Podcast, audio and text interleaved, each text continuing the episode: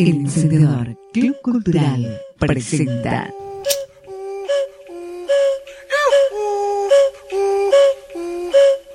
El Encendedor Radio.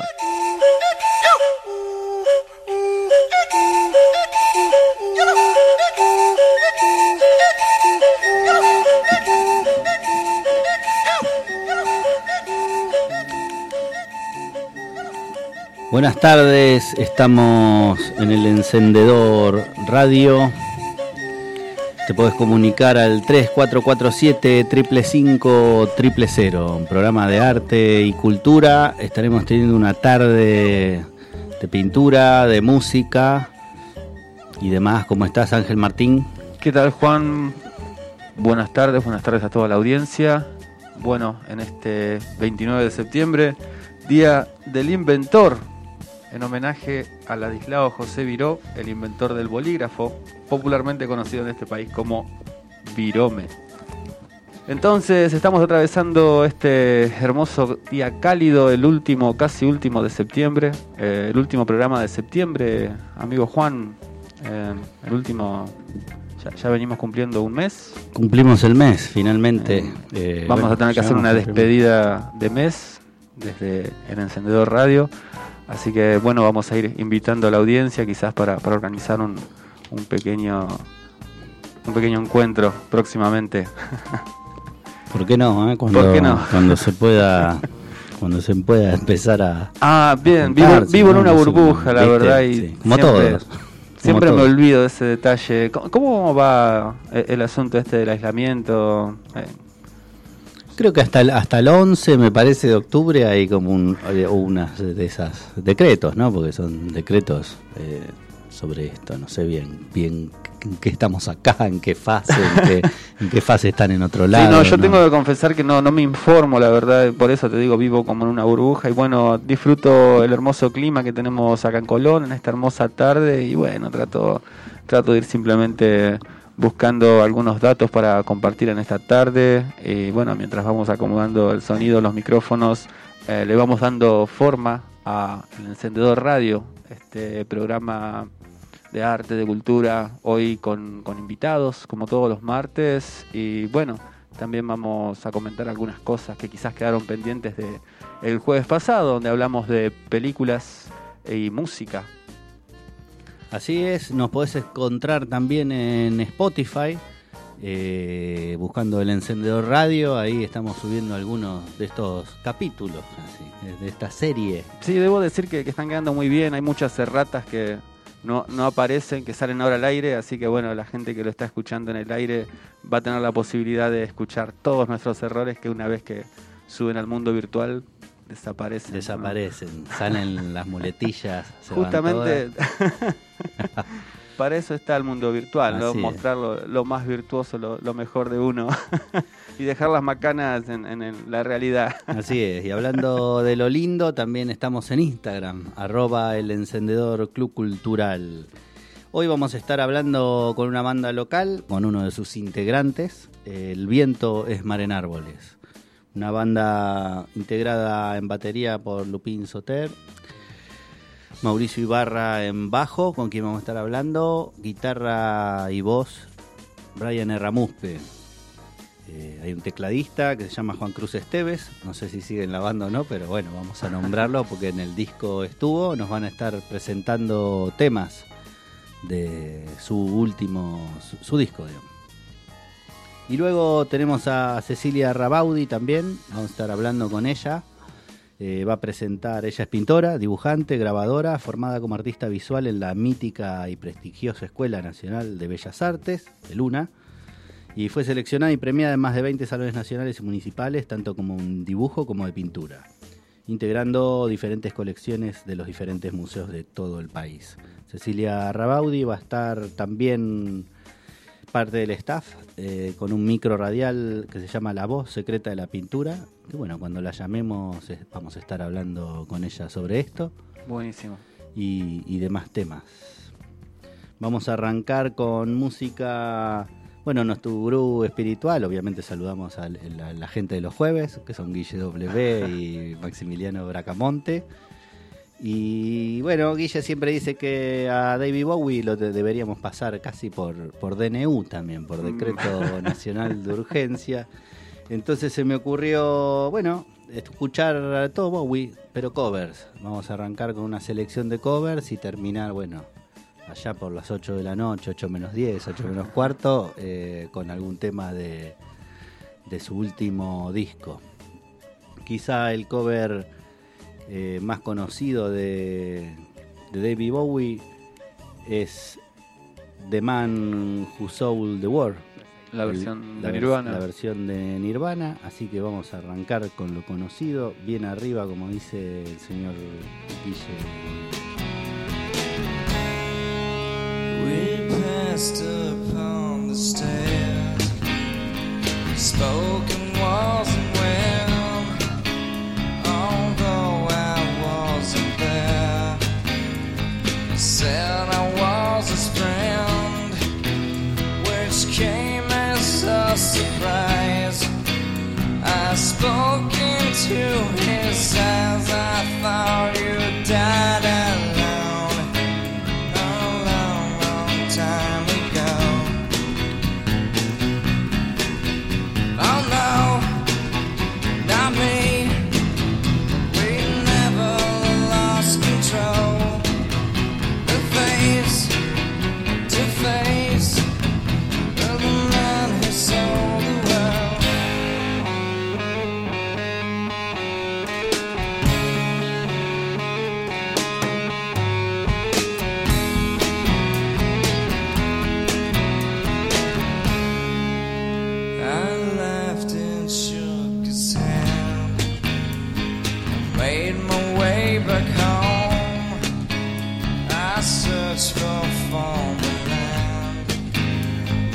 years and years I roamed.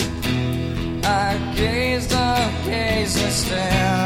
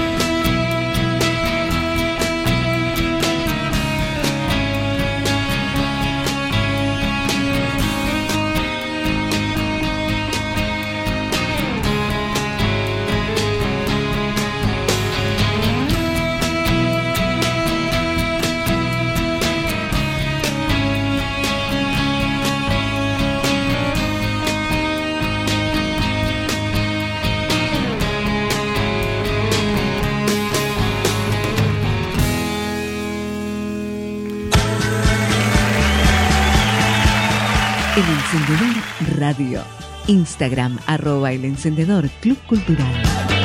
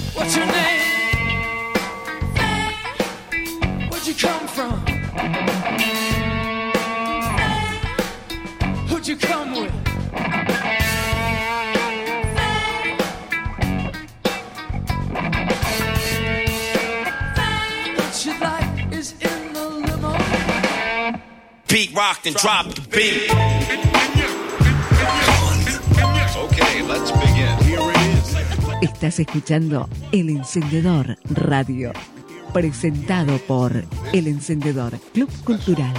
Asociate en Instagram, arroba El Encendedor Club Cultural.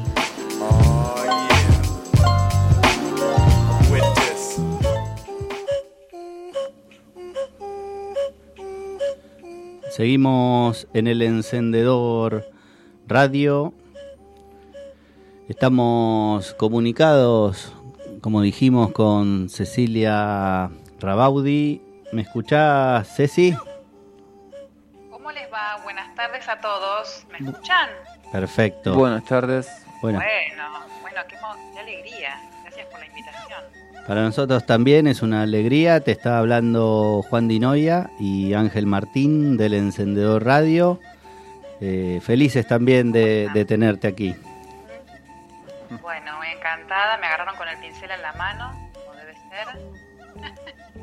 Así que qué mejor este momento para, para charlar con ustedes de pintura, de, bueno, de cosas lindas. Les cuento a los oyentes, a las oyentes, que Cecilia Rabaudi es pintora, dibujante y grabadora, formada como artista visual en la mítica y prestigiosa Escuela Nacional de Bellas Artes, Pridiliano Pueyrredón, y fue seleccionada en más de 20 salones nacionales y municipales, tanto de dibujo como de pintura, integrando las colecciones de diferentes museos de todo el país. La podemos encontrar en Instagram, arroba Cecilia Rabaudi. Y una de nuestras primeras cuestiones, Cecilia, es preguntar a los artistas, bueno, cómo, cómo si modificaron o no estos tiempos, ¿no? Estos tiempos de pandemia, de encierro, los tiempos cotidianos y los tiempos cotidianos que le dedicaban al arte, digamos. Bueno, vos sabés, Juan, que justamente yo lo que intento sacar de todo esto son como las bondades de la pandemia, ¿no? Aunque parezca una locura, pero que tuvo muchísimas, como por ejemplo, a ver, estar hoy charlando con ustedes acá. Y eh, al haber vuelto eh, como a una instancia, te diría, como más primitiva del estar en el mundo, ¿no? Y yo escuchaba a Ángel, creo que decía, bueno, yo estoy acá disfrutando de este día lindo y, y punto, ¿no? O sea, como esto de volver a disfrutar de, de esos instantes, de estas cuestiones. Eh, una de las bondades de la pandemia fue este volver a un estado más primitivo donde nos puso de pronto en contacto, yo todo el- al, al comienzo de la pandemia, ¿no? esta cuarentena, que fue por allá por marzo, fines de marzo, eh, bueno, empecé a, por supuesto, los alumnos presenciales dejaron de venir a mi taller, yo tengo un atelier muy concurrido, los artistas, muchos nos debemos justamente a nuestros discípulos, ¿no? A, estos ateliers vivos, con alumnos, este, pintando, celebrando la vida. Este, entonces, frente a esa ausencia de, de alumnos y de poder estar, eh, empecé, viste, bueno, a mandar estos, a, a agarrarme de la voz de los pintores, más que de los pinceles, ¿no? Por un tiempo. Y así fue que empecé a llegar a, mis alumnos, a gente que incluso no conocía, ¿no? De hecho, creo que nosotros nos, contactamos a través de, algo que todavía es misterioso para mí, pero tiene que ver con, el arte, ¿no? Con la pintura, con haber empezado a, difundirlo por Instagram y demás, por estas redes eh, nuevas. Esto de poder eh, leer la palabra de los pintores. Entonces, bueno, un poco eh, este encierro hizo quedarse adentro, ponerse a leer, ir como a lo más chiquito, ¿no? Yo lo llamo un poco a este trabajo de escritorio, ¿no? De pasar, bueno, aparte al principio Juan no se podía, yo no podía ni venir a mi taller, que es cerca de mi casa, ¿no? No se podía salir.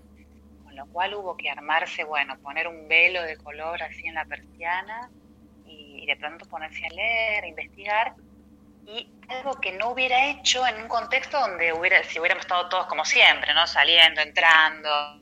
Así que bueno, eso por un lado me, me enriqueció mucho, leer y transmitir la palabra de los pintores. Eh, de pintores que uno va descubriendo. ¿Se escucha bien, no? Perfecto. Perfecto. Sí. ¿Está todo ok? Bien. Eh, que uno va descubriendo qué loco y qué, qué maravilloso que además de haber dejado una obra pictórica, con lo cual ya estaban, con eso ya estaban hechos, muchísimos, ¿no? Van Gogh, Cézanne, bueno, de la Croix, todos, la mayoría.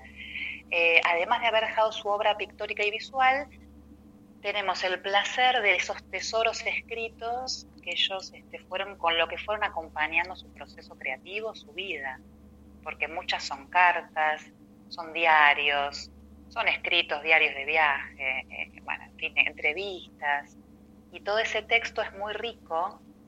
eh, justamente tiene algo que a mí me encanta de estas, este, este tipo de, de literatura, podríamos llamar, porque tienen la frescura de quien no se sienta a escribir un libro. Eh, tiene algo de eso. ¿viste? Por ejemplo, mira, te doy un ejemplo, el diario de Gauguin. Gauguin es este pintor, para contarles un poco a todos rápidamente, que era este, fue amigo, enemigo de Van Gogh, medio por quien se cortó la oreja Van Gogh y demás, y entramos como en la Ajá. farándula de los artistas, que en un momento era un pintor europeo de domingo, un momento deja todo, era corredor de bolsa, deja todo y se va a la Polinesia a pintar. Con eso te digo todo. Osado, ¿no? Siglo XIX.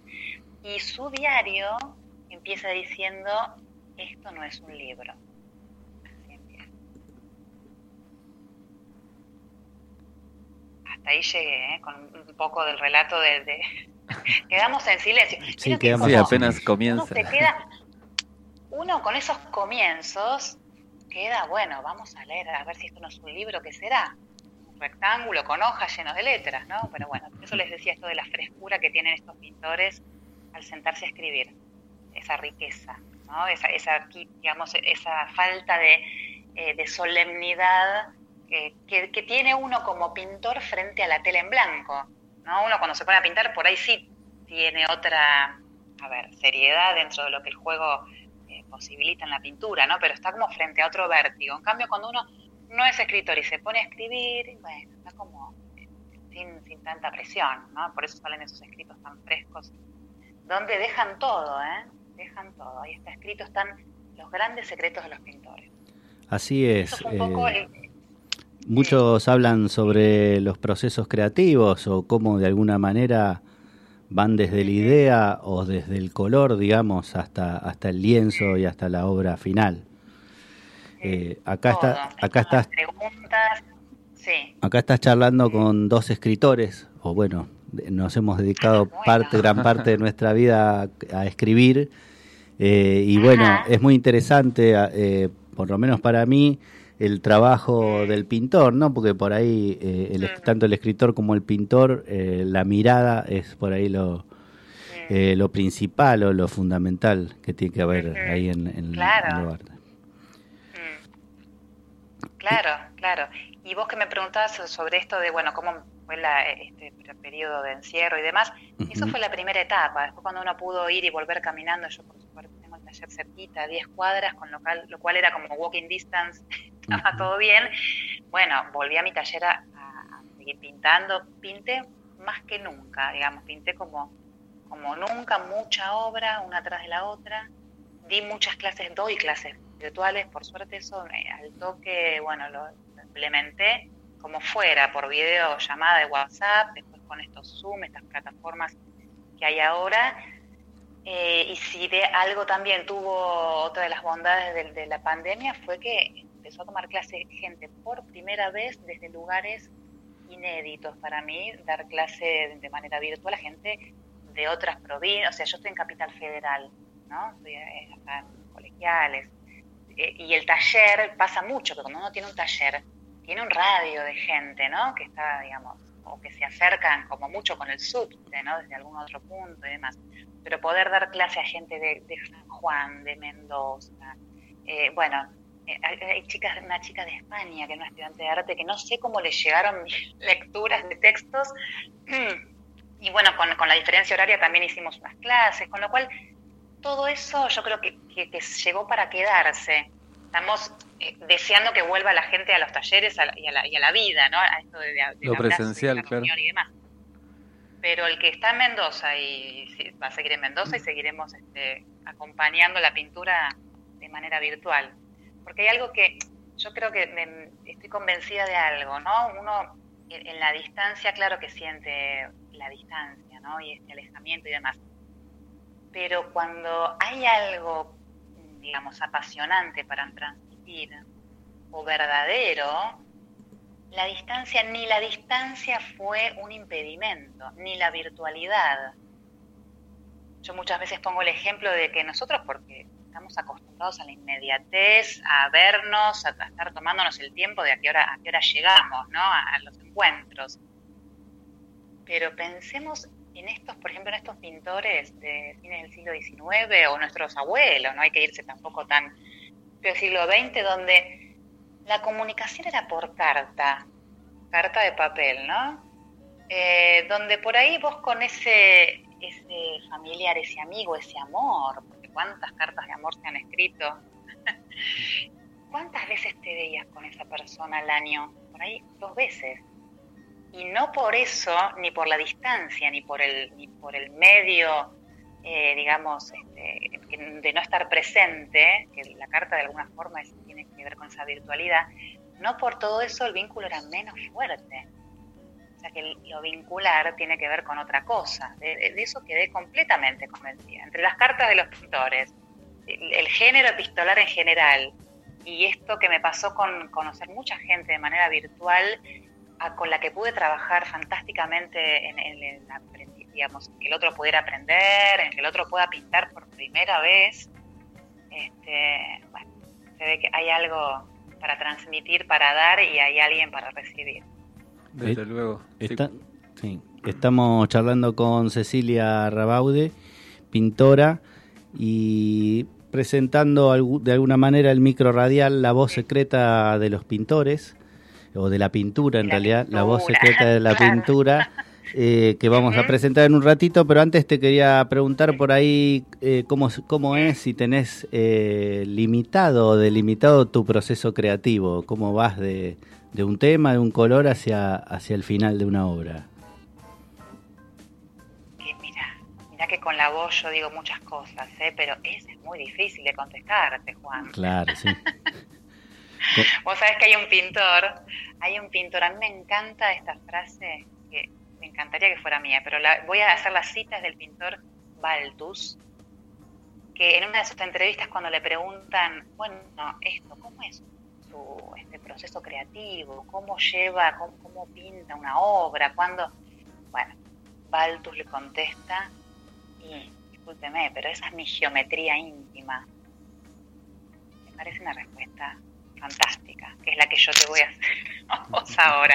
No, eso tiene que ver justamente con eso, ¿no? Con esa geometría íntima, difícil de explicar, eh, pero por supuesto que te, te puedo contar y charlar un poco. Pero no me digas que esa respuesta no es de, de una, de una belleza poética feroz. Sí, sí, sí. son, Es una metáfora. ¿no? Es una Muy metáfora buena. muy buena y resuelve muy bien la, la respuesta, ¿no? En, en- en lo de la geometría Zafó íntima. como un, Sí, impecable. como un genio, claro. Pero bueno, de alguna manera, eh, los temas y demás, difícil. Yo tengo toda una serie que por ahí es la más. Ahora estoy, todo este año estuve laburando un montón, pintando un montón, no sé cómo llamar a, esta serie, ¿no? Porque uno por ahí, yo como eh, los títulos y los temas y demás, me aparecen después de, de estar pintado el cuadro. No de antemano, no es que boceto y luego paso a la tela con una idea es mi manera, ¿no? Hay, hay otros pintores que sí, hay como de todo en el modo de, digamos, operativo donde... Pero bueno, si tú pudiera contar algo de lo que subiste hoy, que tiene, ustedes habrán visto que hay un montón de toros, habrán dicho, pero es española, baila flamenco, o sea, ¿de dónde viene esta La chica del de toro. La chica del toro. La chica del toro. Es verdad que quedó como esa especie de eslogan, pero bueno, vieron que en. Instagram hay que hacer ese tipo de... hacerse un eslogan y todo eso, ¿no? Sí, sí, es Pero bueno, cuando me preguntaron cómo definirte, o ponía lo de la geometría íntima y nadie, viste, como muy abstracto, o ponía, mira, la chica del toro. Estuve todo un par de años con, con ese tema, que al principio empezó como una tauromaquia, media como admirada por, por pintores que han hecho sus tauromaquias como Francisco de Goya, como Picasso, Dalí también. Em, pero más primero concentrada en esta, en esta imagen también metafórica, ¿no? Del toro y el, hombre, ¿no? Como la bestia y el hombre, como esa lucha de lo bestial y lo humano que pugna en todos, creo, en todo momento, ¿no? Uno estaría tan tranquilo por la vida sin tomar decisiones, digamos.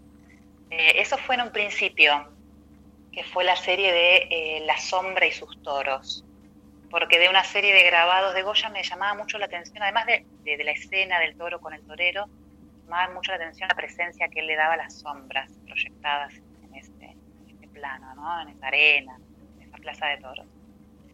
Y luego eh, quedé como buscando un poco imágenes de toros y demás, me llegó como a, mi vista, quedé impactada por una, imagen de una escultura. em, que es un toro con una mujer eh, que está recostada sobre el toro, sobre el lomo del toro. Me impactó la imagen, ¿no? Bueno, esto de ser un artista visual, lo, digamos, lo visual es por donde por ahí entra la, la cosa. Eh, googleé a ver dó- dónde estaba la, la- la escultura, de quién era, ni idea, porque digamos la escultura no es mi, este, mi disciplina. Y con el prejuicio de pensar de que el artista ya era un artista fallecido, porque una escultura muy eh, como figurativa, realista, ¿no? Entonces dije, bueno, esto es del siglo pasado, hermoso, pero... Y resulta que no, que, el escultor es un escultor vivo, madrileño, con el que por supuesto me contacté, profesor de la Universidad de Madrid de arte, es un escultor de, de escultura monumental, hace monumentos allá en Madrid. Entonces, bueno, me contac- eh, contacté por Facebook, ¿no? Yo justo iba a hacer una muestra en el Museo de Bellas Artes de Junín. Eh, me ofrecieron todo el museo para hacer una muestra, así que casi me desmayo el año pasado, pero bueno, la muestra pasó porque era todo el museo, ¿no? Dije, bueno, tengo llena de toros, mínimo. Y cuando charlo con él, le digo, pero si sos un, un escultor de, de monumentos, digo, ¿qué hace un toro con una chica? Y además, un dato que les va a parecer increíble, la, la escultura está en Uruguay, digamos, está en, en Punta del Este, enfrente del mar, ¿no? Ahí un emplazamiento de la escultura bellísimo. Y ahí me cuenta, me dice, mira, es la, una de las pocas esculturas es una historia de amor, ¿no? Historia propia. Lo demás son todos encargos, ¿no? Los que hacen. Entonces me encantó. Uno queda tomado un poco por la historia, por esa imagen, por haber justo dado con una escultura de un escultor consagrado, pero que es la única que tiene eh, del otro lado del mar y que fue una historia de amor. Así que yo quedé como, como loca con todo, con todo eso. Y ahí empezó una serie, este, yo le conté que ella que estaba haciendo una pintura, digamos, en base, en base a esa imagen, y a su vez esa imagen es el rapto de Europa, es un mito, Ujú. ¿no? Eh, ¿Puedo decirme si hay tiempo, Juan? Eh? Dale, Que dale, que está interesante. Sí. Sí. Totalmente. estamos charlando este, para... Me encanta contarles. Entonces el rapto de Europa es el mito que cuenta que Zeus, nada menos, se enamora de una doncella fenicia, y, pero que sabe que si se presenta como Zeus no va a tener muchas chances con esta chica. Entonces se transforma, se digan, en un toro blanco y así se presenta como un toro blanco manso y esta princesa fenicia mm, se acerca y bueno, llega la hora de la siesta y demás, ella queda recostada y cuando ella se, se le pone una guirnalda de flores y demás, cuando se recuesta sobre el lomo, bueno, Zeus aprovecha, se levanta, cruza el mar completo con la princesa al, al lomo y cuando llega a la otra orilla la, la hace la reina de Creta. Después, yo voy como de- después descubriendo las historias, ¿no? Y bueno, también me pareció bellísima la historia y todo. Siempre la, un poco la mitología que le, le da ese manto de, de color al, al- al- ¿no? a la cosa, a la historia, le da esa poesía. Así que ahí, bueno, estuve trabajando, vamos a, a poner el nombre a la serie, El rapto de Europa y la serie de los sueños de la princesa Fenicia. Esta fue como mi, mi última serie que está un poco ya cerrada, ¿no? Ahí va. Este, y fue, claro, fue una, viste, son, un- a ver, ¿en qué momento cierro un trabajo? No lo sé, cuando de trabajos. Sí, cuando se cierra bastante cuando terminas haciendo la muestra de eso, la exposición, por lo menos en mi caso, porque siento que es el momento de, después de tanto trabajo, es el momento de la celebración, ¿no? Uno celebra el trabajo, invita amigos, música, vino, entonces, bueno, está la fiesta donde uno, como, como cierres de trabajo en cualquier otro ámbito. Eh, y, bueno, un poco es el cierre de esa muestra fue en este ofrecimiento que me hicieron del Museo de Bellas Artes de Que fue una experiencia bellísima, porque tienen un museo muy lindo, muy grande. Yo al principio no entendía que me ofrecían todo el museo entero, entonces por eso fue como choqueante este, este, no la noticia. En enero fue la noticia, en abril tenía que llevar todo para allá. Así que ahí fui con toda mi, mi obra, aproveché para hacer también una muestra retrospectiva y además invité, había eh, una sala gigante y había otra sala al costado y aproveché y invité a todos mis alumnos de mi taller que también cada uno llevara una obra, a los grandes y a los niños. ¿eh? Por eso eh, vino un expreso de Junín y se llevó como 500 trabajos, así tipo eh, Odisea, ¿no? Y, y lo divertidísimo fue que fuimos todos en caravana Junín, todo un fin de semana que quedó Junín, hotelería como tomada por la muestra. Y más que nada para pasarla bien. Digo, yo voy a ir a Junín sola, no me voy a ir a ver nadie de Junín. Digo, vamos con todo, con los, los alumnos, la familia de los alumnos. Eh, así que, bueno, una fiesta. ¿no? La inauguración ahí en general son los viernes, yo pedí que fuera sábado, para que justamente en el centro de Junín fuera todo un, un evento. Y con- convoqué a dos bandas, eh, a una banda de jazz eh, a que- para que tocaran la inauguración y una banda de indie rock para que también fuera este, gente más joven que, que nosotros. Este, así que bueno, fue la gente, claro, iba a ver las bandas de rock, la banda de jazz y se encontraban con la muestra de, de pintura. Así que ahí una buena excusa para, siempre la música nos hace entrar ¿no? en, en- en lugares inesperados. Y algo que por ahí se necesita en estos tiempos que todos estamos esperando, que es compartir, ¿no? Compartir presencialmente todo esto, todo el arte, la presencia, la compañía de- del otro. Estamos hablando con Cecilia Rabaudi, la podemos encontrar en Instagram, arroba Cecilia Rabaudi, Y bueno, presentanos la voz secreta de la pintura, que vamos a estar escuchándote todos los martes en el encendedor radio. Hoy que nos toca. Qué placer. Bueno, les cuento. Eh, son audios de algunos minutos. eh, el, que vamos a, disfrutar hoy, digo disfrutar porque bueno, para mí es una, una belleza escuchar esto, esto que dejaron los pintores. Hoy vamos con Cézanne, con Paul Cézanne, eh, de quien he, he estado como enamorada toda esta cuarentena por una característica que él, eh, a ver, que él nos, nos lega como mensaje. Vean la obra de Cézanne, ¿no? Vean la obra y luego de escuchar el audio y, este, investigar un poquito más sobre él, vuelvan a ver la obra y van a ver que, incluso el meterse en la, en la obra de los pintores hace que cambie la mirada de uno. Él eh, nos dice esta frase, que la sombra, imagínense lo siguiente, venimos de 500 años de pintura donde eh, está el claroscuro, ¿no? Se ilumina con blanco, se oscurece con negro. Aparecen pintores como impresionistas y, y Cézanne, que es este pintor de fines del siglo XIX, donde mm, hay otra cuestión con el color, cambian la historia de la pintura. Y él dice lo siguiente, la sombra es un color más, solamente que menos brillante. Lo cual, gran frase para el momento en que lo dice, por eso, por supuesto, en el, en el momento en que él vive, es como Van Gogh, son de estos pintores que el, con sus contemporáneos no es este, apreciado en la magnitud de sus frases y de su obra.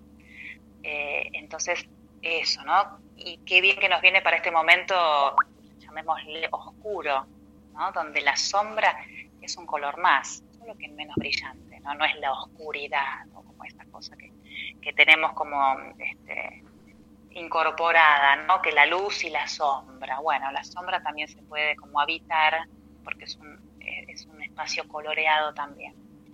Así que hoy vamos a, escuchar palabras de Cézanne. Él eh, también nos pone a pensar que en la pintura eh, lo que lleva, lleva al ojo a mirar la pintura tiene que ver con las sensaciones, con los sentimientos. Van a ver que en la obra de Cézanne no hay grandes temas. O sea, ¿cuál es el tema de Cézanne? Siempre son esas, esas frutas, esas botellas, ese paisaje que él veía por su ventana. Pinta una montaña eh, muchas veces, pero lo que hay en esa pincelada y en ese color puesto mucho, mucha amorosidad, mucho amor. Por eso cambia el color de la historia de la pintura. Así que hoy los dejo con Paul Cézanne y sus mágicas palabras secretas. Agradecemos la comunicación, Cecilia Rabaudi, y bueno, ya estás asociada al Encendedor Club Cultural. Me encanta. Bueno, el martes que viene nos tomamos otro mate, así, a la distancia. Dale, muchas gracias. Por favor, que lo disfruten. Hermoso el programa. Ahí va, gracias. Chao, Juan, Estás hasta luego. escuchando Chao El a todos. Radio. En el contexto de esta cuarentena transitoria y pasajera que estamos atravesando y que nos dio esta oportunidad tan linda de poder compartir la voz de estos artistas, donde quedarse en casa, en este caso, nos conectó con muchas más lecturas, con, mucho arte, con, con gente nueva. Pero bueno, quedarte en casa no va a ser un mensaje para siempre. Ya vamos a ir saliendo. Mientras tanto, en este ir acomodándonos y abriendo cada vez un poquito más la ventana y mirando el horizonte, cómo se va acercando y despejando, vamos a seguir trabajando. Ustedes se habrán dado cuenta que soy en estos días bastante eh, fanática de Cézanne. ¿Qué les puedo decir? Me parece que fue un artista muy comprometido con su oficio, comprometido con el objetivo que tenía, con su obsesión que era el color, sus paisajes de infancia, sus elementos próximos, sus objetos cotidianos del taller, de la vida. Y fue también quien de una manera mm, simple y profunda y sincera pudo dejar su palabra, que eso nos sigue maravillando y, seguimos ag- agradeciendo tanto que estos grandes maestros hayan también podido dejar con palabras poéticas, claras y profundas su mirada sobre la pintura y el mundo.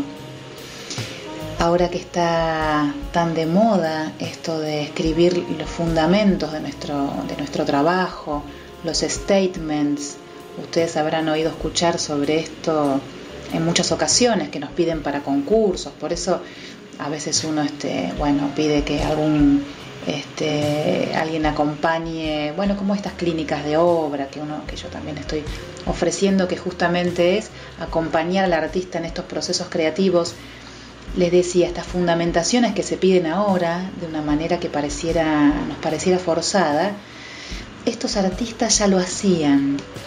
O sea, estos artistas tenían su statement, su fundamentación por escrito. Por eso es aconsejable, es lindo que a, medida que vayamos trabajando y pintando podamos escribir algo, lo que sea, como ese diario de viaje de la vida.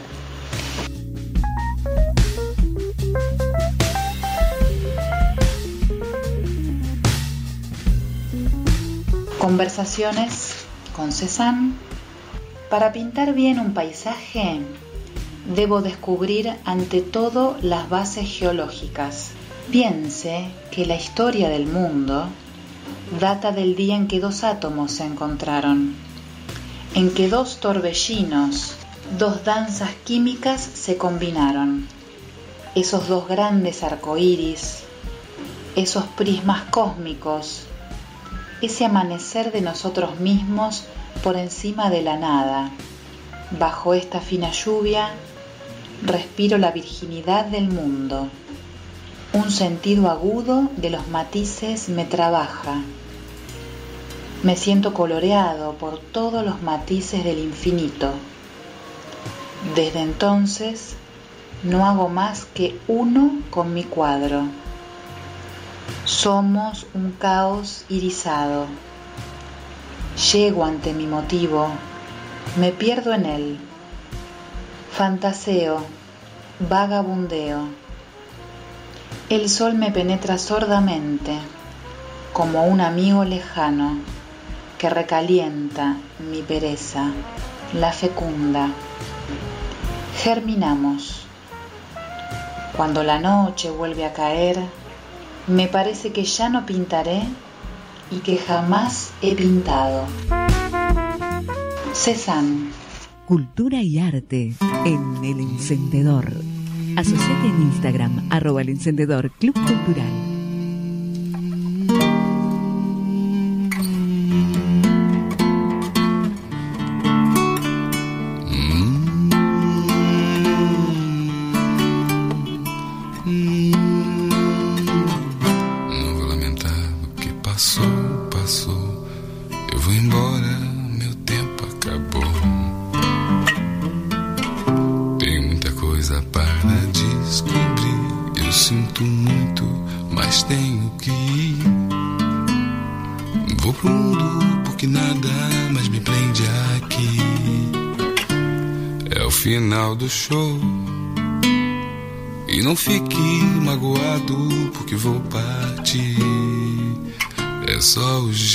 Que eu sou. Ch -ch -ch -ch Changes lá.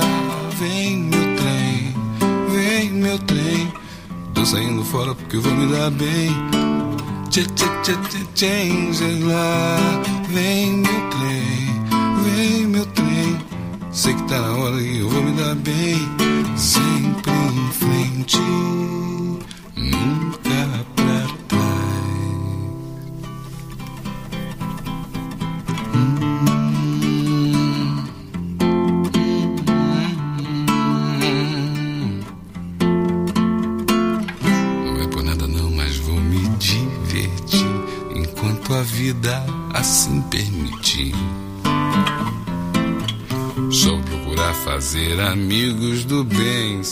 Se precisar ajudar também. E agora, liberdade e horizonte. Só você não sacou. Nova York, Ipanema, Hong Kong. É nessa aí que eu tô. Tchê, tchê, tchê, tchê, changes lá. Vem meu trem, vem meu trem. Tô saindo fora porque eu sei que vou me dar bem. Tchê, tchê, tchê, tchê, changes lá. Vem meu trem, vem meu trem. Sei que tá na hora e eu vou me dar bem. Sempre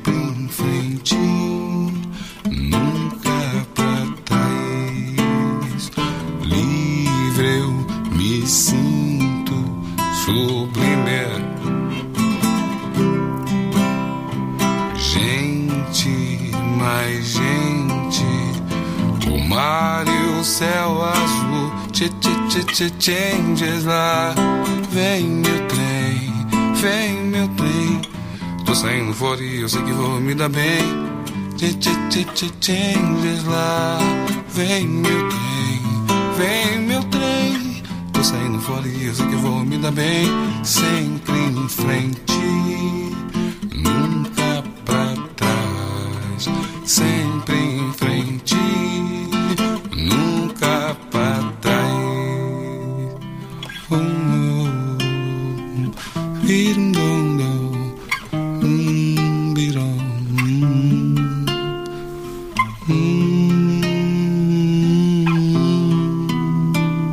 Esto es El Encendedor.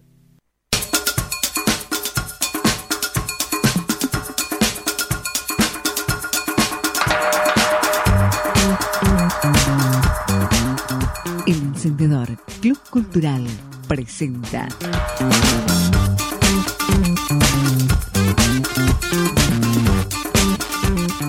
El Encendedor Radio. Martes y jueves de 18 a 20 horas por Radio 12. Asociate en Instagram, arroba el encendedor Club Cultural.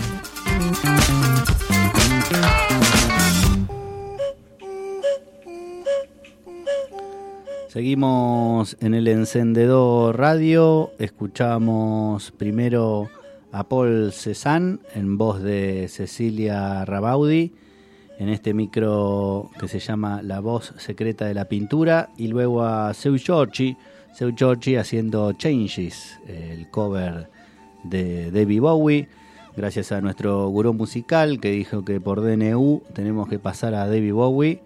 Ahí lo tenemos en formato de cover al gran David. Un buen programa nos está saliendo en el día de hoy, la verdad. Eh, Estamos no sé si- no sé si disfrutando. me escucho bien, me escucho bajito. Eh, sí, la verdad que me, me impresionó mucho eh, esta nueva sección que, que has organizado. O sea, me enteré cuando Fue llegué hoy. saliendo, sí, ¿no? nos fuimos todos enterando. Sí, sí, la verdad que me, me despertó mucho mucho interés sobre, sobre la obra de arte. Bueno, estaba viendo ahora justamente algunos cuadros de, de Paul Cézanne, pero además este acercamiento que tiene a partir de la lectura de, de diarios, de, de cartas de, de artistas, ¿no? La verdad que me parece que es un recorrido muy, muy fructífero, así como para ampliar el panorama que uno puede tener de la pintura, porque, qué sé yo, por ahí yo soy bastante superficial en la apreciación del arte y veo simplemente una, una gama de colores, una paleta.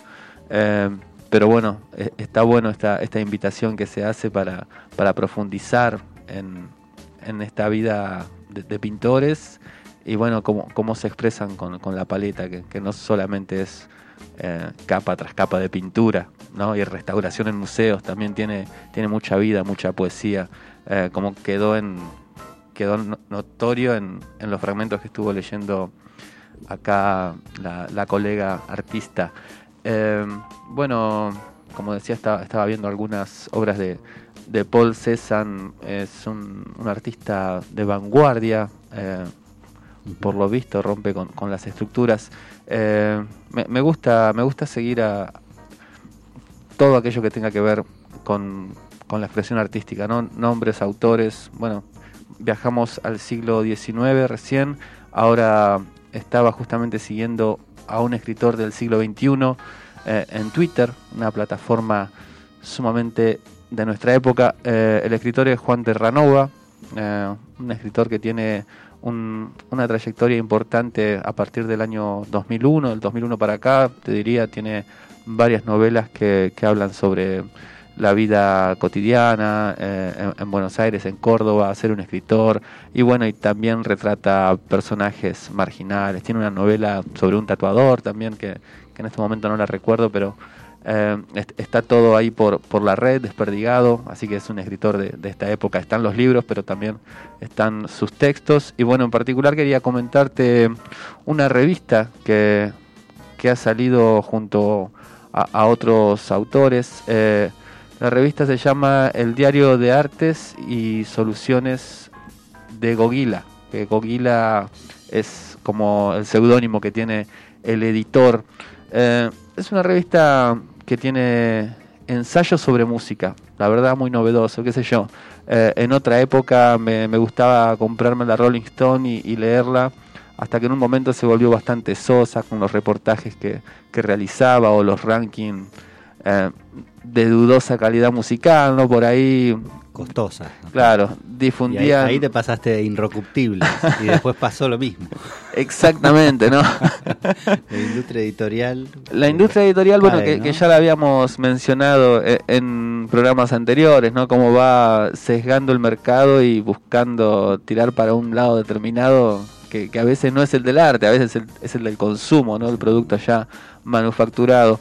Eh, pero bueno, lo, que tiene esta revista que, me impresionó es que es una serie de ensayos sobre música. O sea, no solamente se habla de, de la música como, como una apreciación personal, sino que también se hace una, una conexión con, con la historia eh, o con el contexto en el cual se está dando eh, e- este tema del cual están hablando. Y, y no hay un tema puntual, o sea, eh, es música de, Argentina, es música internacional, de antes, de ahora.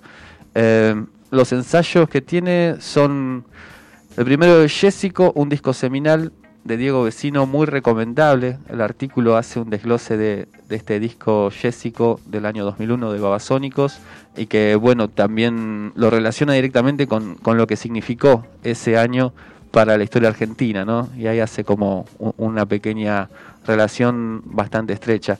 Eh, muy recomendable la lectura. Después tenemos un artículo de Juan Terranova, Metallica en la Antártida, donde también se, se comenta un episodio de esta banda que fue bastante difundido en su momento, con, con un lado irónico, como, suele, como suelen ser las notas que organiza Juan Terranova.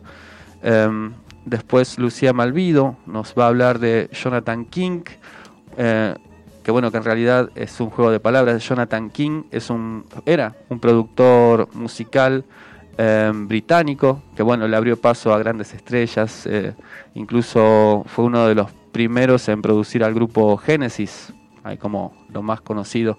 Eh, luego hay notas sobre guitarristas, ensayos sobre guitarristas, Steve Howe eh, lo escribe Nicolás Mavrakis y Sebastián Napolitano escribe un maravilloso artículo sobre Billy Preston, el otro quinto Beatle, donde justamente se habla de, este músico sesionista que, acompañaba al cuarteto de Liverpool y que bueno, después tiene un montón de apariciones en otros discos a lo largo de casi cuatro décadas que duró su carrera. Eh, es- es un artículo más bien histórico, pero bueno, rescata varios datos musicales, así como por ejemplo eh, dice que es, según la leyenda, es quien, quien origina el, el bajo para el tema Miss You de los Rolling Stones. O sea, estaban como los Stones ahí no sabiendo qué hacer y Billy Preston, que era este músico virtuoso, pianista, además, Pianista, sí. eh, bueno, le sugiere que podían hacer esta melodía con el bajo. Mirá, la en, lo- los Beatles, bueno, eh, Let It Be y Abbey Road están en los últimos álbumes. Digamos, Sí, en Don't el- Let Me Down el también. órgano Hammond, digamos, toca, es el señor Billy, Pe- Billy Preston. Billy Preston, sí, sí. Y bueno, esta más o menos es la revista que quería comentar hoy. eh, el diario de artes y soluciones de Gogila. Lo pueden encontrar en Twitter. Juan Terranova, en, en su página de Twitter, tiene un enlace para descarga directa. O sea, ni siquiera es una revista que se pueda comprar o adquirir en alguna plataforma Ah, no. así de pago. Eh, Es gratis, así que bueno, aprovechemos mientras sea gratis. Eh, la verdad que la recomiendo, así como para, para pasar un buen rato, eh, leer sobre un tema que quizás nos interesa a muchos, escuchar buena música, compartir buena música y a la vez eh, realizar una reflexión, ¿no? No solamente escuchar por escuchar, sino también escuchar para pensar. De manera consciente, así estamos en el encendedor radio. Te puedes comunicar en Instagram, arroba el encendedor club cultural, al WhatsApp de la radio 3447 555 000. Y estamos pasando música del maestro David Bowie. Nuestro buró musical lo decretó eh, y vamos a escuchar a él que no le gusta. Vieron que todo echa la ley, echa la trampa. Yo que yo mismo hice. que vamos a escuchar a Gustavo Cerati, que al nuestro Haciendo gurú, un cover de haciendo un cover en vivo Bowie. eh, de Bowie, de Gin Chini. El señor Gustavo Cerati haciéndole la finta a nuestro gurú musical.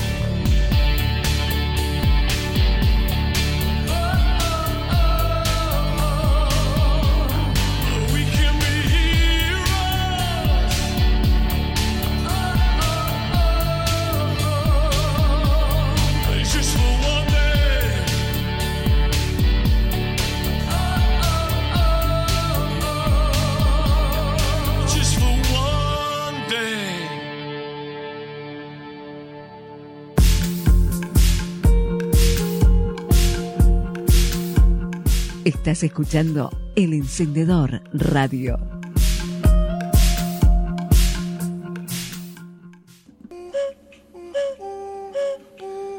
Así es, estás escuchando el encendedor radio y lo que estábamos era un cover de David Bowie, Heroes, hecho por Depeche Mode o Depeche Mode o Depeche Mode.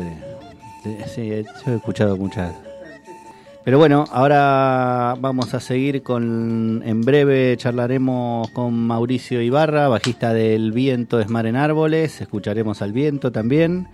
Y seguimos ahora con Cecilia Rabaudi y la voz secreta de la pintura, segunda parte de palabras de Paul Cézanne. Salud. Salud. Entregar la imagen de lo que vemos, olvidando todo lo que ha aparecido antes de nosotros. ¿Es posible? Lo he intentado. Luego Cézanne bajó la cabeza, la volvió a levantar bruscamente, dominando el paisaje y devorando su tela con una larga caricia de los ojos. Tuvo una sonrisa pálida. ¿Quién sabe? Todo es tan simple y tan complicado. Pero usted decía que había que olvidar todo. ¿Por qué entonces esta preparación? Toda esta meditación frente al paisaje. Y dice Cézanne, por desgracia, porque ya no soy inocente. Nosotros somos civilizados. La preocupación clásica está en nosotros, lo queramos o no. Yo quiero expresarme lúcidamente en pintura. Hay una especie de barbarie más detestable que la escuela misma, en los falsos ignorantes. Ya no se puede ser ignorante hoy en día. Ya no lo somos. Traemos la facilidad al nacer. Es preciso quebrarla. Ella es la muerte del arte. Cuando pienso en esos primeros hombres que han grabado sus sueños de casa bajo la gruta de una caverna, o en esos buenos cristianos que han pintado su paraíso en fresco sobre el muro de los cementerios, que se han hecho, que se han hecho completamente su oficio, su alma, su impresión. Ser así frente a un paisaje, extraer de allí la religión. En ciertos días me parece que pinto ingenuamente. Soy el primitivo de mi propia vía. Quisiera, con la fe de mi impericia, escuche bien, alcanzar la fórmula, realizar plenamente, puesto que digamos lo que digamos, jugar a la ingenuidad y a la ignorancia es la peor de las decadencias. Hoy ya no se puede no saber. Al nacer uno respira su oficio, mal, y por el contrario, habría que arreglar todo esto. En donde sea, uno se baña en esta vasta escuela laica que es la sociedad. Sí, hay un clasicismo, el que corresponde a esos escolares, a los que yo detesto más que a todo. Entonces imagino que, como para Dios, así como decía lo otro, si un poco de ciencia aleja de él, mucho conduce a él. Sí, mucha ciencia conduce a la naturaleza, por insuficiencia entendida del puro oficio. ¿Insuficiencia del oficio? Sí. El oficio abstracto acaba por resecarse bajo su retórica que se hace afectada y se agota. Vea a los bolonieses, ya no sienten nada. Nunca hay que tener una idea, un pensamiento, una palabra al alcance cuando se tiene necesidad de una sensación. Las grandes palabras son los pensamientos que no están en usted. Los clichés son la lepra del arte. Mire, la mitología en pintura se la puede rastrear. Es la historia del oficio que invade todo. Cuando se han pintado diosas, al fin, ya no se han pintado mujeres. De una vuelta por los salones. Cualquier tipejo no sabe restituir ni pintar los reflejos del agua bajo las hojas, entonces pega allí una diosa, la fuente de Ingres. ¿Qué tiene que ver eso con el agua? Y en literatura, usted llena las páginas, usted exclama, Venus, Zeus, Apolo, cuando ya no puede decir con emoción profunda, espuma de mar, nubes del cielo, fuerza del sol.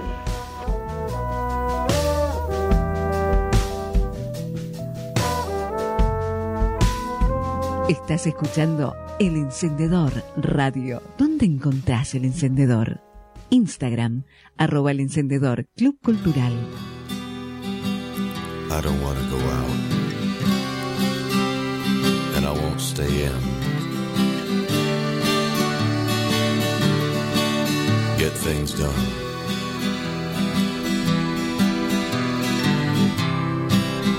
I catch a paper boy, but things don't really change. I'm standing in the wind, but I never wave bye bye.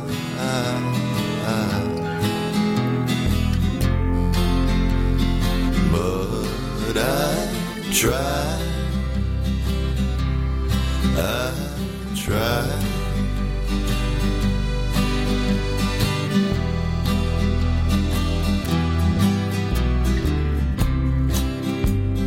There's no sign of life. It's just the power to charm.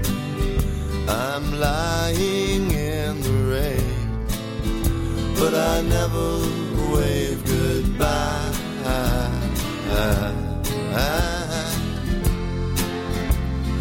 But I try.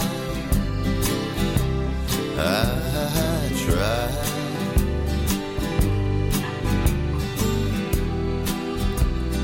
Never gonna fall for modern love. Walks beside me, modern love. Walks on by,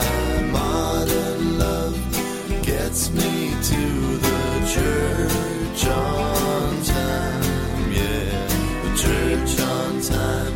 Terrifies me, church on time. Makes me party, church on time puts my trust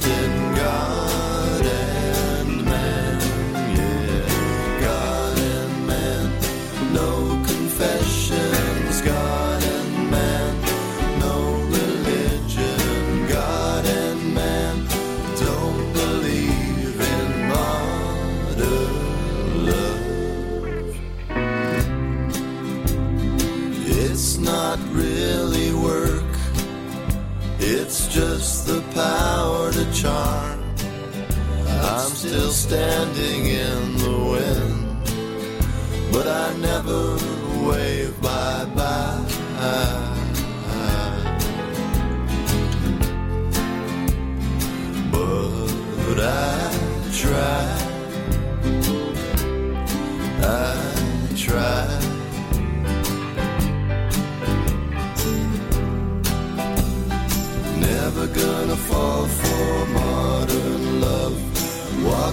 Beside me, modern love. Walks on by, modern love.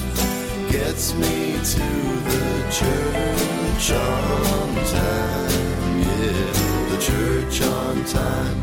Terrifies me, church on time. Makes me party, church on time puts my trust in God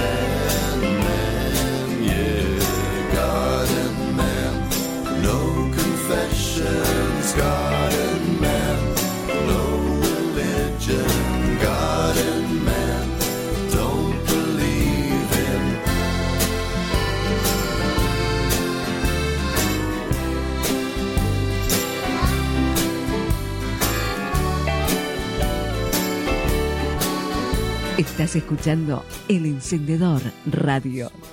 ¿Dónde encontrás el encendedor? Instagram, arroba el encendedor Club Cultural. Seguimos, seguimos en el encendedor radio y estamos, bueno, escuchamos a Kevin Johansen haciendo un cover de Santito Bowie y estamos comunicados con Mauricio Ibarra, bajista del Viento es Mar en Árboles. Hola Mauricio, ¿me escuchás? ¿Cómo estás, Juancito? Buenas noches a todos los oyentes. Un placer estar acá después de Kevin.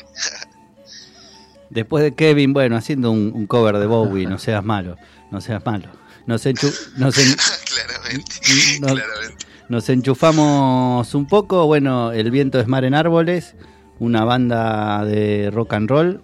Eh, ¿cómo- bueno, la primera pregunta, Mauri, va más con los tiempos, ¿no? Estos tiempos entre pandemia, el cotidiano, el arte, ¿cómo la fueron manejando en banda? Uf, eh, la actualidad, eh, la realidad de la actualidad es que, bueno, estamos medio cuelgues y aprovechamos como para reform- re- reformar un poquito la sala eh, y bueno, estamos como ahí esperando para poder volver a juntarnos. Eh, lo último que hicimos fue en julio, a principios de julio, nos invitaron del Bicentenario de San José para eh, conmemorar el aniversario de San José. Eh, se hicieron cuatro veladas con, con videos de diferentes bandas y diferentes personas hablando de la historia de San José. Y bueno, al principio, bueno, golpeó muy, muy duro porque, no sé, uno no ve como el rumbo, digamos, de, de su actividad, entonces es un poco una, incertidumbre eh, para todos, digamos. Eh, hasta te diría en lo compositivo, digamos, el hecho de juntarnos a componer no era posible, entonces compusimos por WhatsApp. Por suerte pudimos cerrar ahí tres canciones para el siguiente disquito, que era lo que nos faltaba. Este, que fueron compuestas exclusivamente por WhatsApp todas. Wow, qué novedad. ¿Cómo, ¿Cómo pueden implementarse los nuevos recursos? ¿Qué tal, Mauri? Buenas tardes. Ángel habla. Eh, la verdad que he escuchado mucho de, su banda. Lo- los he visto en vivo algunas veces. Eh, suenan impecables, me parece, dentro de, los sonidos que tenemos eh, acá en la región. Es una de las bandas que tiene una apuesta muy, muy sólida en cuanto a lo musical. Eh, me gustaría saber un poco de, las influencias que nutren a la banda. Bueno, muchas gracias desde ya por, por el halago. Este, y, bueno, es un trabajo de, de muchas horas de ensayo y entendimiento con, con los chicos. Eh, nuestras influencias, nosotros no tomamos solo referencias musicales, sino también de otras artes como el cine, como la poesía, como la pintura. Tratamos como de expresar eso tanto en la música como en las letras. Eh, por ahí eh, de eso viene la confluencia de, un montón de, estilos que se nota como la progresividad de, los estilos en cada canción, digamos. Eh, pasamos de un ritmo a otro como, este, bueno, como eh, muy progresivamente. Entonces, eh, supongo que el rock progresivo es, es bastante una influencia. Eh, bueno, sobre todo, qué sé yo, no- a nosotros nos gusta mucho Luis Alberto Spinetta, pero hay mucha, mucha influencia de muchas bandas porque escuchamos real mucha música los tres, así que este desde ya te digo música clásica o, música no sé latinoamericana hasta eh, jazz no sé. Este es muy abarcativo el, el est- el estilo digamos y, y las influencias que tenemos Eh, pero bueno tratamos como de mezclar esos colores con cierto balance digamos para que, que queden relativamente como un producto entero digamos Claro, con la impronta de ustedes, desde luego. Claro, ni hablar. Este, sí, tratar de buscar una identidad en, en, en esa mezcla es, es un poco difícil para que no quede como un copy y pegue de, de diferentes tipos de estilos, digamos. Eh, lo que tratamos de hacer es naturalmente, si, si nos dispara eh, el momento a crear con otro tipo de ritmo, lo hacemos y si no, si hay que mantener una canción con, con todo el, el mismo ritmo, por ejemplo, o los mismos acordes que eh, actualmente estamos componiendo un poco más así, de manera más minimalista, este, lo, lo hacemos, digamos, no tenemos ningún prejuicio con ninguna forma de, de componer ni nada por el estilo. Claro, sí, lo, lo que he podido apreciar en vivo en las grabaciones es que justamente ha- hay como una fusión sonora, ¿no? Está, está bien patente por ahí la marca de, de Spinetta, de lo que es el rock nacional. Eh, se me ocurre también algo de pez o, o algo de minimal, como que, que da vueltas en las composiciones que, que trabajan. Pero sí, se trata justamente de que cada uno Sí, le vaya dando yo- la impronta. Sí, sí, ni hablar. Eh, Pez y Minimal los conocí ya estando en Alondra, que es como la banda con la que compusimos, eh, la formación con la que compusimos este, los primeros temas, que son los que están en el primer disco. Eh, y bueno, como los chicos lo escuchaban, digamos, así que supongo que viene de ellos la influencia. Yo lo empecé a escuchar mucho, me gustó, este, hasta que bueno, pasó lo que pasó con Pez y medio que dejé de escucharlo por, este, porque caía de maduro, digamos, dejar de escucharlo. Pero, este, pero sí que es una gran influencia musical y que tiene como este orden progresivo que la verdad que le encontré mucha, mucha similitud y me sorprendió bastante. Em, y bueno, y bandas, qué sé yo, eh, de hoy en día, eh, Yatus Coyote, por ejemplo, es una banda que, que mezcla mucho estilos, pero con una impronta eh, particular. eh, y bueno, no, nos gusta mucho también. Eh, escuchamos como mucha música entre rock and blues, eh, hip hop y neo soul de, de afuera, este, que nos, nos influye bastante. Bien variado, bien variado. Sí, sí, ni hablar. El último disco es del 2018. Eh, vamos a escuchar una canción. 2018. 2018, ¿no? Se llama El viento es mar en árboles, el disco. Sí, sí. El álbum. El viento es mar en árboles. Vamos a, Es, es sí. homónimo la banda, sí, Ujú. El viento en- en árboles. Vamos a escuchar Mauri Indómito y después seguimos con la charla.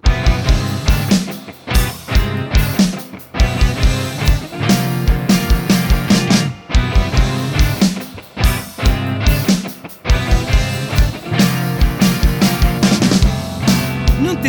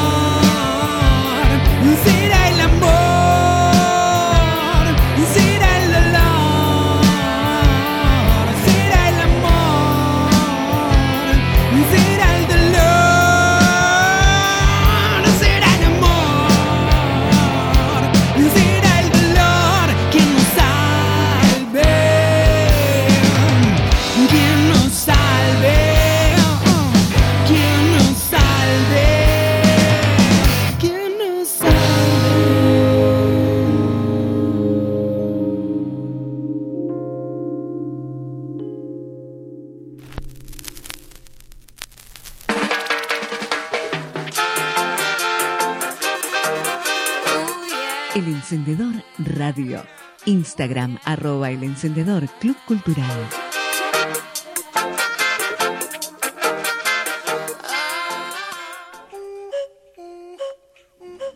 Seguimos en el encendedor radio, escuchamos El viento es mar en árboles indómito y estamos hablando con su bajista Mauricio Ibarra. Eh, la banda está compuesta por Brian Ramuspe en voz y guitarra, Mauricio Ibarra en bajo y coros, Lupín Soter en batería y Juan Cruz Esteves en teclados. ¿Es así, Mauri? Eh, en este momento somos tres, estamos sin Juancito, eh, que bueno, se fue a estudiar a Paraná, así que estamos en formato Power Trio. Formato Power Trio, que bueno, ya, ya venían así y por ahí para el disco, ¿no? Se sumó Juan Cruz. Claro, ni hablar. Ni hablar, ni hablar. Vimos como la, la posibilidad de expandir un poco la sonoridad con, con teclados, colchones, pads, eh, sintetizadores. Y, bueno, eh, la verdad que no pensamos que iba a ser tan fácil eh, como expandirla porque ya estaba bastante completa la sonoridad, no había huecos para, para meter mucho más sin modificar lo que ya estaba hecho pero la verdad que nos adaptamos bastante bien y fuimos bastante minimalistas en ese tema de los arreglos de los teclados y bueno, pudimos encararlo de una buena, una buena forma.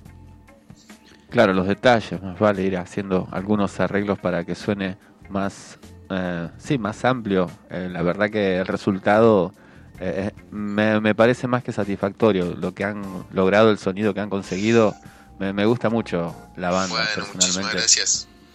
A mí también, eh, Mauri, creo, gracias, creo que lo sabés, eh, tienen un sonido en vivo eh, muy similar al de estudio, bueno, Sí, n- sí. no pierde esa esencia de, de Power, ¿no? Hay de, mucho de estudio. Power Band. Eh, y lo felicitamos por eso. Contá- sí, sí, totalmente. Contame cómo, Bueno, muchas gracias. como lo- la semana pasada pasamos un mantra, eh, que creo que es esta uno de estos temas que compusieron eh, por WhatsApp cada uno en su en su encierro, digamos. No, no, eh, un mantra ya estaba compuesto eh, desde el año pasado, ya lo veníamos tocando un par de veces en vivo. Estas son las últimas que terminamos, son canciones que, eh, bueno, encontramos como una nueva modalidad ahí que nos habíamos encarado, que es como encontrar retazos de, de canciones de cada uno o, o bocetos que tenía cada uno y tratar de ir armando un Frankenstein ahí de, de, de, bueno, de, de partes de cada uno y, y, bueno, tratar de darle una lógica como, como para que quede eh, algo homogéneo, digamos. Claro, qué bueno, como un collage. Eh, pero no, un mantra. Sí, sí, un mantra es una canción que prácticamente, bueno, la, la compuso enteramente Brian con su guitarra. De hecho, es como un riff todo el tiempo. Y una parte B que es eh, fue para mí un quiebre en la banda porque es como súper minimalista en cuanto al ritmo, en cuanto a los acordes, tiene dos acordes nada más y nosotros veníamos como de, de una vorágine de acordes ahí, un montón de, de acordes por canción. Entonces, eh, la, para mí fue, fue como un quiebre esa canción entre una etapa y otra de la banda. Claro, de lo progresivo a algo, un formato más sencillo, más, más canción, ¿no? Sí, sí, totalmente, totalmente un formato hiper canción, eh, súper simple, eh, una estrofa, un estribillo y ya con eso alcanza cuando uno se tiene que dar cuenta que ya si, si hay algo que tiene una cierta esencia, digamos, eh, que ya llena el espacio, eh, tiene que parar ahí. No hay mucho más para agregar. Ahí va. Y bueno, yo lo asocié con el encierro porque, bueno, en el video están los tres, ¿no? Por separado, o al, al menos en tres cuadros en la pantalla. Sí, sí, sí. Bueno, eso sí, eso sí lo grabamos, el video sí lo, grabamos eh, por separado, cada uno sí en su casa. Este, y bueno, lo, utilizamos para un concurso eh, de Harvey and Willis, eh, que era para ganar un video como profesional. Pero bueno, ya quedó ahí, quedó un resultado lindo que nos copó y lo dejamos en las redes. Muy bueno. Eh, visualmente, el arte de tapa del viento es mar en árboles lo hizo la Ruby, ¿no? La Ruby Canali, La Ruby. este, le mando un abrazo grande. Grande. La verdad que quedamos impresionadísimos con, con su arte.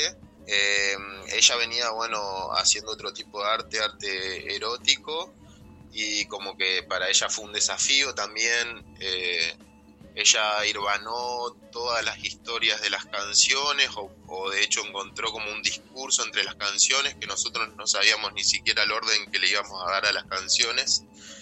Y con eso creó un personaje que es el personaje de la tapa, eh, que es como una especie de, de hombre pez, una evolución ahí de, Sí. del hombre o del pez, como se quiera ver.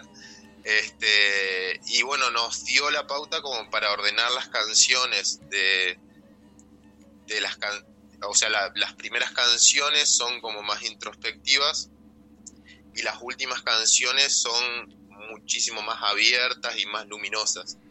Entonces eh, nos dio esa, esa pauta que la verdad que no la teníamos en claro nosotros. Muy bueno, y ahí, bueno, obviamente se juntan la pintura y la música, como vos bien decías, por ahí las influencias vienen de, de toda, de toda la red que, que tomamos de, de arte, de las relaciones y demás, y el trabajo de la Ruby quedó buenísimo, y bueno, pasa esto como, bueno, le- le- ese binomio de rocambole, rocambole y los redondos tiene, tiene un poco de, de ese aire, ¿no? De la música y la pintura juntos. Ajá, tiene un poco de ese aire de los redondos. Y También una banda que no escuchaba y que empecé a escuchar este, muy a poquito ahora, más de grande. Este, pero sí, real, este, tiene, tiene ese trazo, digamos, de las, de las tapas de los redondos. Este, pero sí, como vos decís, o sea, el tema del arte y la pintura, que son cosas que solemos eh, usar para intervenir en nuestros shows, digamos, eh, se vuelven como parte de la esencia de la banda también, digamos, cada vez que nosotros planteamos un show, eh, lo hacemos como equipo, digamos, ese día vamos a hacer eh, él, él o le pintore y este y la banda todo un mismo equipo digamos entonces eh, lo que va pasando en el momento también te influencia mucho en lo que vos, vos estás tocando y viceversa supongo Claro, sí, como en todo arte, ¿no? no es algo que se estanque, sino que va creciendo en la medida en que aparezcan otras personas para participar de, del proyecto, ¿no? Sí, sí, muy bueno, la verdad. Sí, sí, sí. Hoy, hoy en día es todo muy interactivo y muy y muy abierto. Entonces, este, ya no sé si después se va a poder mirar como el arte desde una sola perspectiva, sino que hoy en día es arte como multidireccional y, y también desde varios desde varias ramas eh, se, se ve todo desde varias ramas Es una buena visión, Mauri, y sé que por ahí es difícil pensar en el futuro, estamos todos un poco pensando corto en, en- lo inmediato. Eh, bueno, ¿qué, qué, planes, si es que pueden hacer algún plan, tiene el viento es mar en árboles? Y mira, tenemos eh, este grupo de canciones que hoy en día ya no sé si eh, el formato disco eh, es lo más apropiado para, para sobrevivir al mercado hoy en día, digamos, porque, bueno, el concepto disco lleva un montón de tiempo, lleva un montón de sensaciones y hoy en día se encontró que los, eh, los simples, digamos, se pueden laburar el, eh, en el día a día y con la sensación fresca del día a día. Entonces, estamos viendo si empezar a tirar simples o este, hacer un disco completo de nuevo con poquitas canciones como para no aburrir. Ahí va, genial, Mauri. Bueno, te agradecemos esta charla, esta conversación con el encendedor radio. Saludos a los compañeros. Bueno, gracias a ustedes. Y bueno, nos Bueno, despedimos. muchísimas gracias, serán dados. Un saludo grande. Dale, seguimos con el viento es mar en grande para árboles. ustedes y los oyentes. Adiós. Saludos. Ironía.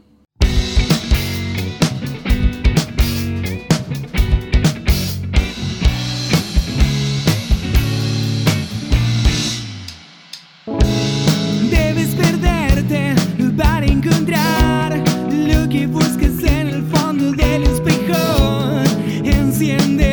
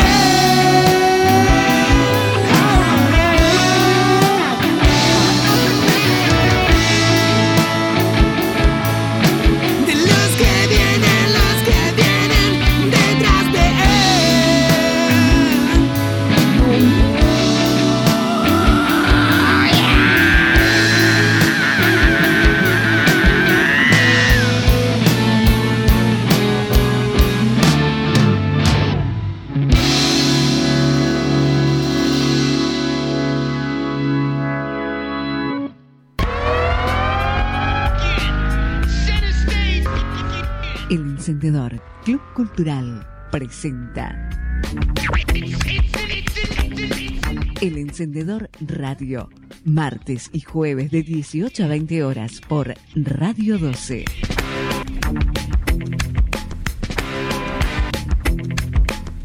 Asociate en Instagram, arroba el encendedor Club Cultural.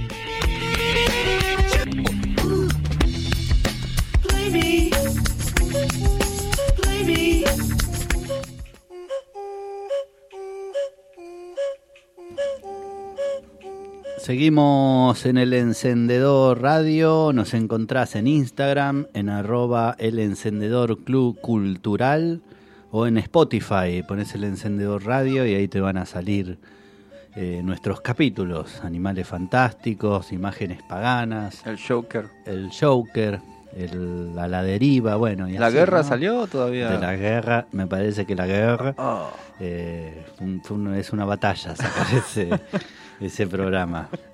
Pero bien, hoy tuvimos un programa, ¿qué te pareció? Ángel? Edificante, la verdad, fue, fue grato eh, estar escuchando otras voces, otras personas, de, de lejos, de cerca, ¿no? Pero bueno, la verdad que mm, hoy cuando entré al programa está pensando justamente en, en cómo la tecnología no- nos separa y no nos permite ser humanos y con ganas de, de juntarme y comunicarme.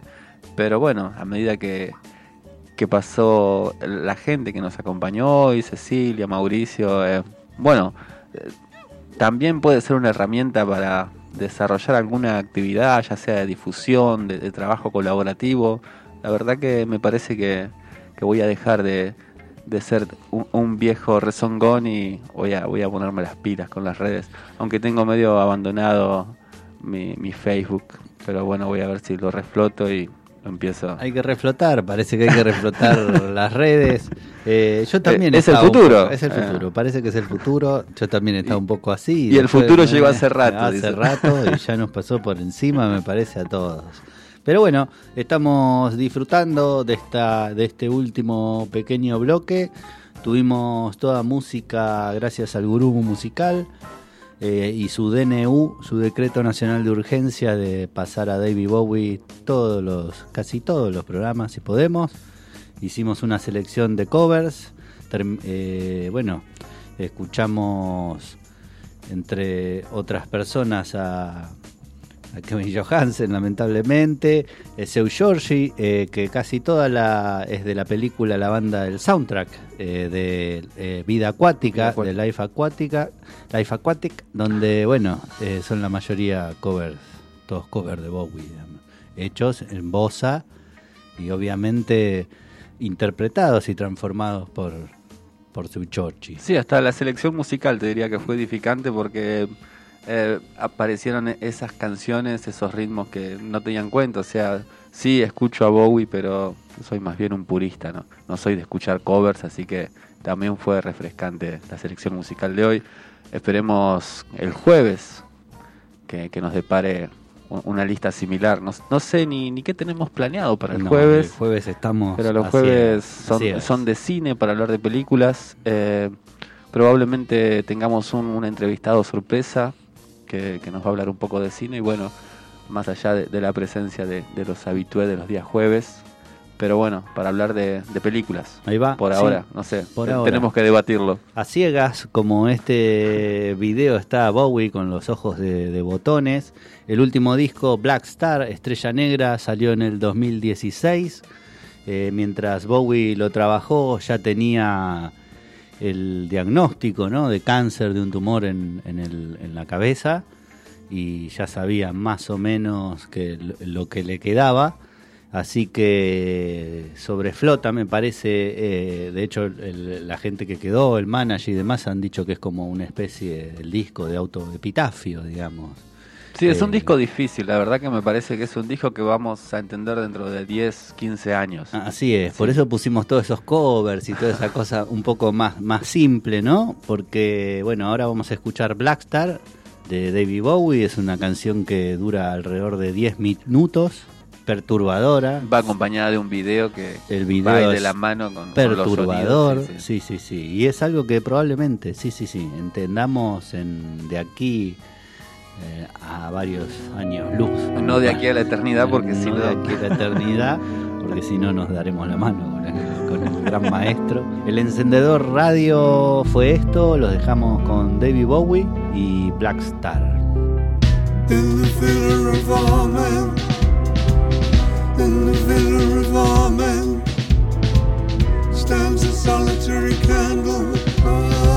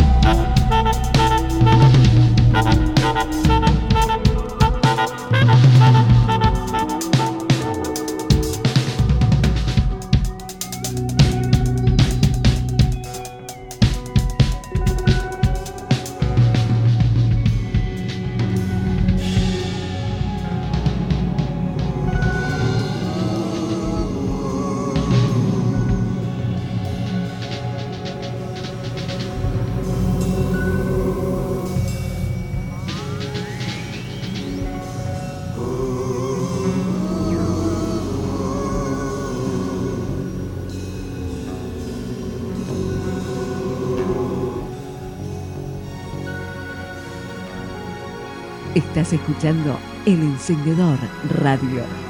¿Dónde encontrás el encendedor? Instagram, arroba el encendedor, Club Cultural